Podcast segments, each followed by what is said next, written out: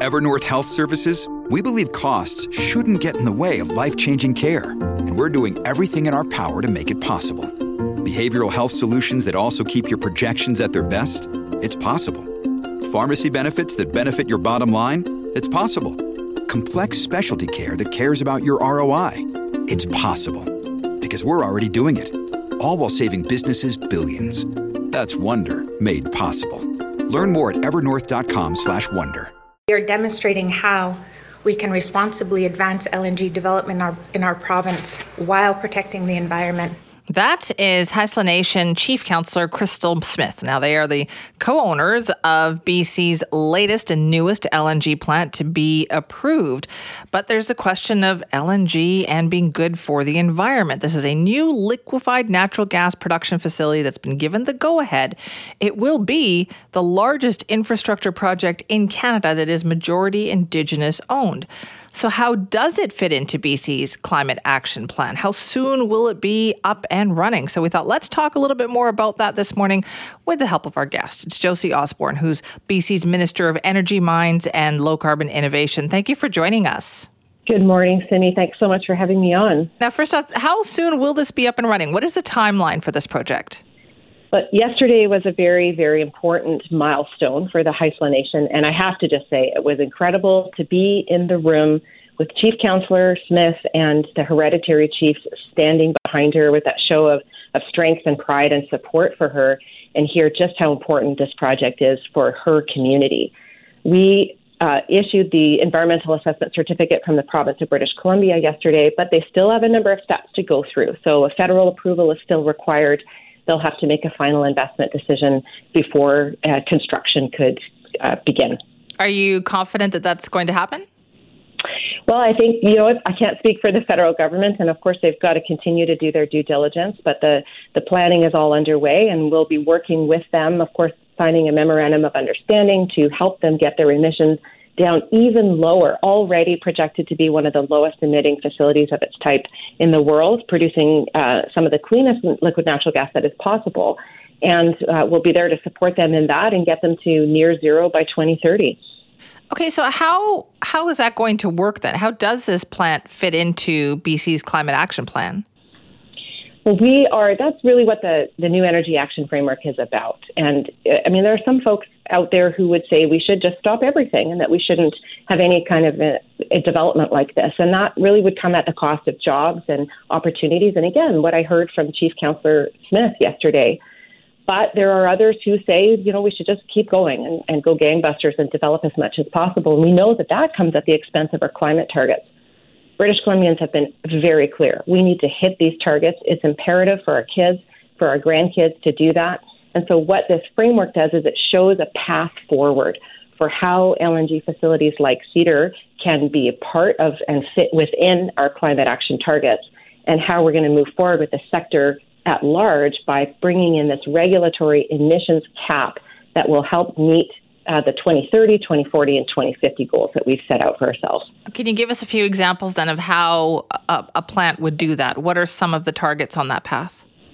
Well, Cedar LNG will be a fully electrified plant. They'll be using electric tugs, for example, and they'll be taking every step possible to uh, reduce emissions at the facility. Woodfibre is another uh, project that is uh, proposing to begin construction soon. And again, they are proposing to be net zero before 2030.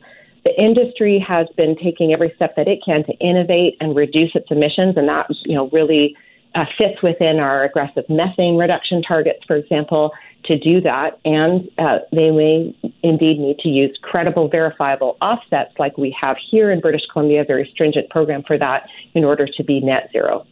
There are other plants that are also proposed or other facilities that have been proposed. Do you see a path for all of them to also sign on to these conditions? Well, the path is very clear. So, all oil and gas facilities, uh, pipelines, and uh, oil fields will need to come within this regulatory emissions cap. And any new proposed project that is not uh, does not have an environmental assessment certificate will need to show a credible plan to be net zero by 2030. That's the path forward. It's the path that we're very clear about. And that will work with industry uh, to see what they can accomplish and that we'll be able to meet those targets that are so important to British Columbians. Do we have the ability to do that? Like, do we have the infrastructure to help these big projects be net zero? We're, yes, we do, and that's that's exactly what this program is about. So, our again, our aggressive methane reduction targets, the kind of innovation that's being forced, the investment that we're putting in by taking revenues from the carbon tax, for example, and working with industry to innovate and develop new technologies.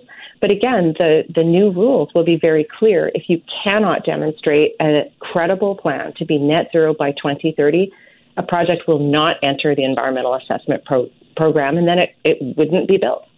I know that one of the key aspects of this particular plan is using that Coastal GasLink pipeline uh, to help supply it. Uh, how on track is that? Are you concerned about the parts that still are not completed there? Uh, that the Coastal GasLink pipeline is is on track with its development and, and will come on in time for Cedar LNG and for LNG Canada Phase One. Uh, so no, I'm not I'm not concerned about that. We know that that's an important part of the project and uh, will continue. Okay, so these future projects that are proposed as well. Uh, so are you saying that they won't be approved unless they can come up with these with these these plans?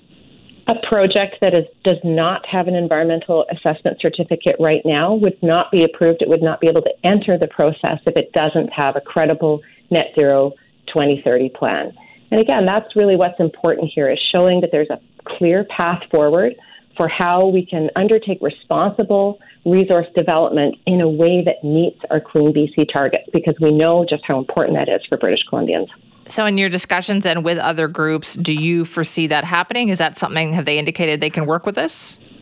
Well, I think it's, it's uh, early days yet, and uh, initial discussions with industry will be undertaken, of course, as we develop this regulatory emissions cap for the sector. Working with industry, with stakeholders, with First Nations will be a really important part of this process, and we'll begin that those discussions in April and uh, continue them through the end of the year to finish engagement, and then get uh, develop that regulation as quickly as possible after that. So, is industry not part of the discussion up until now, like to to get to this point? There's a strong relationship between uh, my ministry, environment or energy mines and low carbon innovation and industry. So there's regular conversations and, and they're going on at the staff level, of course, all of the time. Working with industry is really important because we need to understand their realities, but also urge them with the innovation and support them in the technological developments that they need, as well as working with communities and First Nations to understand the importance of the jobs and opportunities that it's providing We've been clear all along. We have five conditions for LNG projects in British Columbia, and we work with industry to make sure that those conditions are met. Well, thank you very much for your time on that this morning. Well, thanks so much, and uh, thanks for having me on. That's Josie Osborne, BC's Minister of Energy, Mines, and Low Carbon Innovation, talking about the uh, BC government's approval then for this Cedar LNG plant. This is up near Kitimat. It will be the largest infrastructure project in Canada that is uh, majority owned by uh, an Indigenous group. So it's moving forward, still has a couple of more hurdles to jump through, though. But it is going to be interesting watching how these future plants can or cannot, I guess, fit into uh, these rules that are set out in the Climate Action Plan. If you want to weigh in, me at cknw.com.